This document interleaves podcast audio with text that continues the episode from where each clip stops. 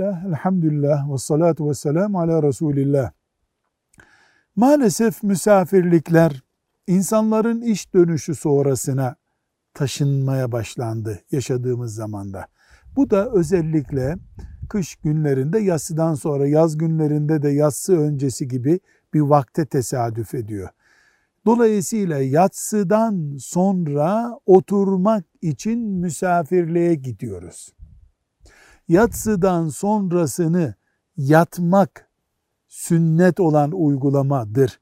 E o zaman bu misafirliğin, bu misafirlikten dolayı ev sahibinin ve misafirin gece kalması, 12'lere kalması, gece yarılarına kalması caiz midir? Cevabımız çok kolay. Misafirliğimizin niteliği çok önemli. Bu misafirlik sıla rahim bir misafirlikse bir mesele yok. Misafirlikte haram işleniyorsa e, zaten misafirliğin kendisi haram, oturması da haram ve asıl püf noktamız sabah namazı etkileniyor mu? Sabah namazı etkilenmiyorsa bir sıkıntı yok. Misafirlik bereketli bir iş. Oturmakta o zaman mubah demek. Velhamdülillahi Rabbil Alemin.